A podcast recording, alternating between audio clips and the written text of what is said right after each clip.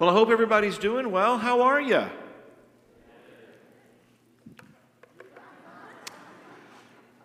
It was a little bit of an interesting week, huh?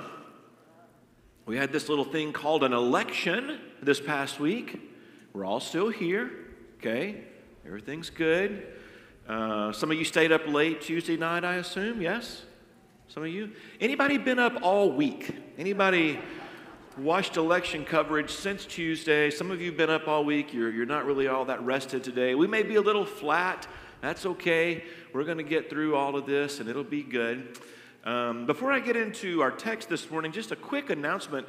Mission Sunday, we're going to actually leave our giving windows open through the end of the year. We'll update you on progress, so you'll be able to make some uh, contributions as we go. Also, to participate in some additional things. I know coming up on November the 19th, uh, CUDOT is having an online fundraiser please be checking communication on ways that you can log in and access that. So we're just going to let this be an opportunity when uh, we can continue to give. Uh, so back to the election. Obviously, the election evoked a little bit of emotion. Have you noticed?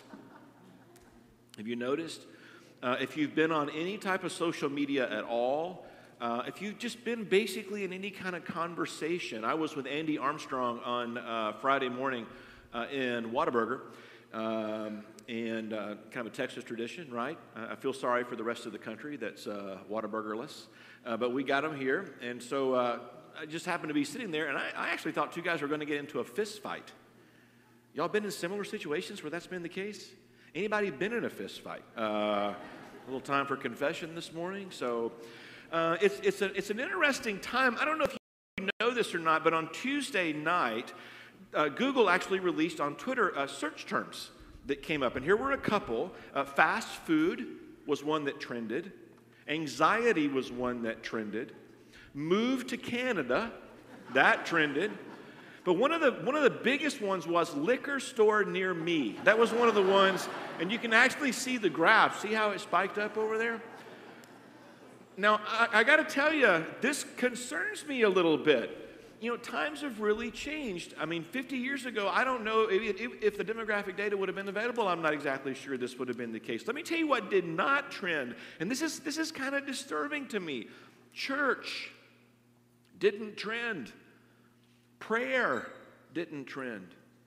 At least, apparently, not any more than normal. The Bible, the Word of God, none of this actually seemed to spike very much on election night. And peace on earth did not trend the other night.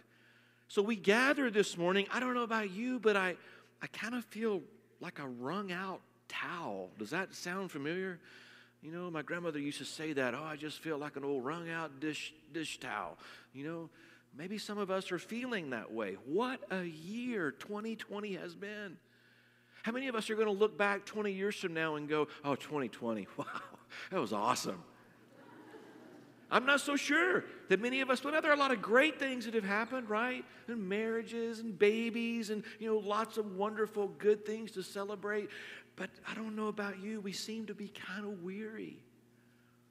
I think there's a lot to pray over. Our nation is still very divided. A lot of us are still at odds with each other. An election doesn't solve that. But we've got this phenomenal opportunity to thrive as believers, as instruments of peace. If there ever was such a time, surely it's now. Amen? And not just here in our, our nation, you know, but around the world. I, I think we, we believe that we have the answers that our nation needs. I, I think we believe that we have the answers that the world needs, and we believe those answers are in Scripture. And so we're going to turn our attention there this morning. As we continue in our series on being peacemakers, let's focus for just a few minutes in Luke chapter 2. I want to start reading at verse 8. And there were shepherds living out in the fields nearby, keeping watch over their flocks at night. An angel of the Lord appeared to them, and the glory of the Lord shone around them, and they were terrified. But the angel said to them, Don't be afraid. I bring you good news that will cause great joy for all the people today in the town of David, a Savior has been born to you. He is the Messiah, He is the Lord. And this will be a sign to you. You will find a baby wrapped in cloths and lying in a manger. Suddenly, a great company of heavenly hosts appeared with the angel, praising God and saying, Glory to God in the highest heaven, and on earth peace to those on whom his favor rests. When the angel left them, gone into heaven, the shepherds said to one another, Let's go to Bethlehem. Let's see this thing that's happened, which the Lord has told us about. Now, typically, this text is often preached during the Christmas season, but as I prayed over the text for Mission Sunday, um, I, I really couldn't think of a more fitting text for the opportunities that lie before us as a church. While the entire text is, is super powerful, we could spend hours talking about it. I just want to focus on a few key verses that are central to what we see happening here. The first is verse 14. Scripture tells us that the angels glory to God in the highest heaven, and on earth peace to those on whom his favor rests. Let's take just a moment and look at the first half of verse 14. Glory to God in the highest heaven. Why would the angels have chosen to open with that? Why say glory to God, who is above all else? Why would that be their starting point? We don't talk about this a lot. I've actually heard this text preached many times, and as far as I know, I, I, don't recall the greater context ever being talked about. I want you to think about a few things. First, it's been 400 years since God has spoken through the prophets. At this time, national leaders for Rome and even local government leaders in places like Bethlehem and throughout Judea were pretty ruthless people. Herod the Great, who was a local ruler who ruled at this time, you may not know this about him, but Herod the Great basically kind of went crazy. He was so concerned about successors to his throne that he actually had members of his own family who stood a chance of ultimately becoming king. He had all of them killed. This is the same Herod that, according to Matthew, when he heard about the, the report of the Christ child from the Magi, he actually had all of the boys in the Bethlehem region under two years of age slaughtered. According to uh, what we read at this time of history, it was a very, very difficult time to be alive. But into this chaos, into this loneliness, into this heartache, into this unpredictable time of hardship, much sadness and pain, God shows. Now I think we understand why the angels sing, Glory to God. And what we see next is a testimony, the effect of what happens when God does show up. Because they continued their song, On earth peace to those on whom his favor rests the most beautiful lines in all of Scripture. On earth, peace to those, the text literally says, in whom God delights. That's believers who put their trust in Him. It's believers who are, even in this very early glimpse of the coming of Jesus, are trusting that indeed He is Messiah. So that's verse 14. Let's take a few moments and see then what happens in verse 15. When the angels had left them, when the singing was over, when the pronouncement had been made, when the angels had left and gone back into heaven, the shepherds said to one another, Let's go to Bethlehem. And I want you to see that one phrase I want you to notice what happens, the result of the message coming into their ears, coming in to their hearts. When people see the glory of God, and when people hear the message of God's peace, of His freedom, of His healing, of His renewal, of His reconciliation, of his setting the captives free, when people hear this, all that encapsulates what happens when God's peace comes into our lives, they can't sit still. People can't sit still.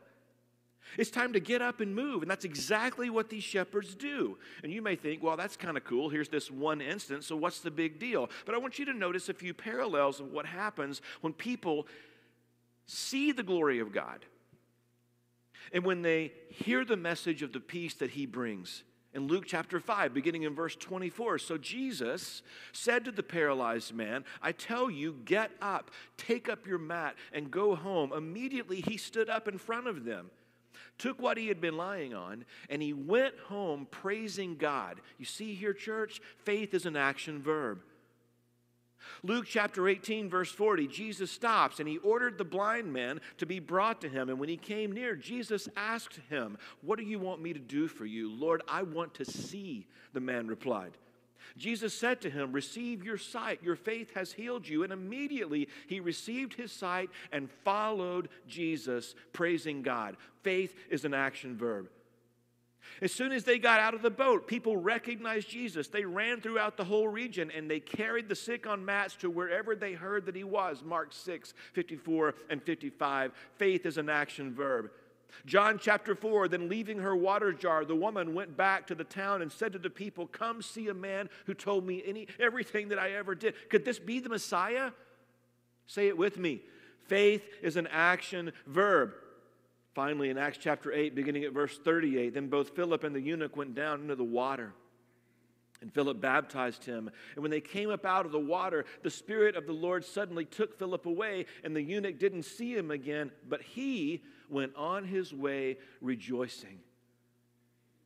Church, the truth is the biblical response to the message of God's peace is to be messengers of God's peace. It's just another way to say that faith is an action verb. I'm just going to ask you to consider a handful of possibilities with me as we reflect on the response of the people of God to, to bring the peace that God brings. And the first is this every day is Missions Day. Every day. Whether it's in our homes, our places of work, in the classroom, in our communities, as we've seen past many weeks and months and years here at this church, even throughout the world. And it's so easy for us to think about out there, and we are to be out there. We are to be salt and light. Faith is an action verb. We have the message of Jesus, we have the peace of Christ. It is up to us and go to be ambassadors of that peace and to share this good news but we also have got opportunity right here in this place on our campus. Think about this. You see someone you don't recognize. At that moment, you have a choice to make. You can turn away and you can duck your head and you can say, I hope they don't see me. And you can walk by, okay? Or you can risk it you may be thinking to yourself, well, what if they've been here 20 years? That would be so embarrassing. I would rather it be embarrassing and err on the, the side of trying to get to know someone that I don't know than to never make the contact at all. You see someone you don't recognize. Let me challenge you, church. Introduce yourself. Welcome them to our church. Even if they have been here 20 years. Oh, that's awesome. Walk over to the Welcome Center. Sit down together. That's why we have tables and chairs in there. And then I want you just to ask one simple question. So, tell me about you. Take some time to introduce this person that you've just met to someone else. Invite them to your small group. Ask them to go out to lunch. Invite them to a Bible study.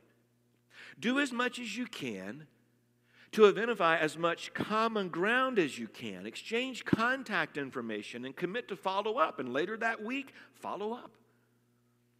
Invite the newcomer to sit with your family next Sunday.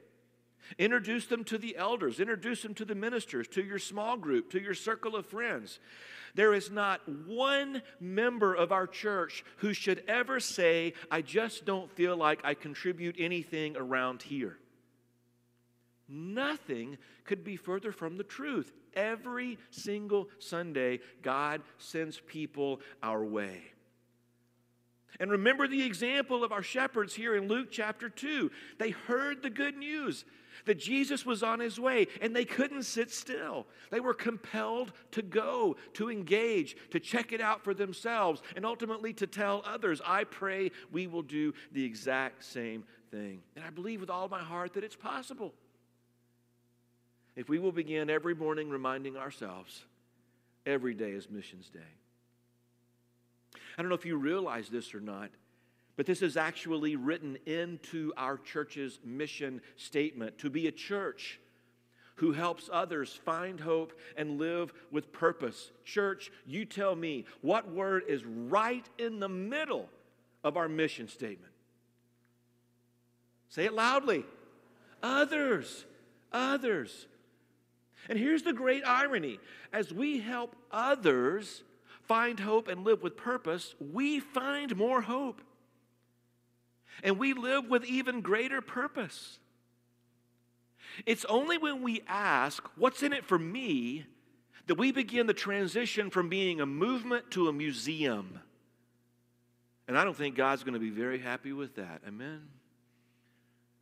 I want you to hear me when I when I say don't wait on the church for you to be the church. Well, I wish our church did this and I wish our church did that. No, no, no, no. We push that out of our vocabulary. Who's the church? We are. We're the church.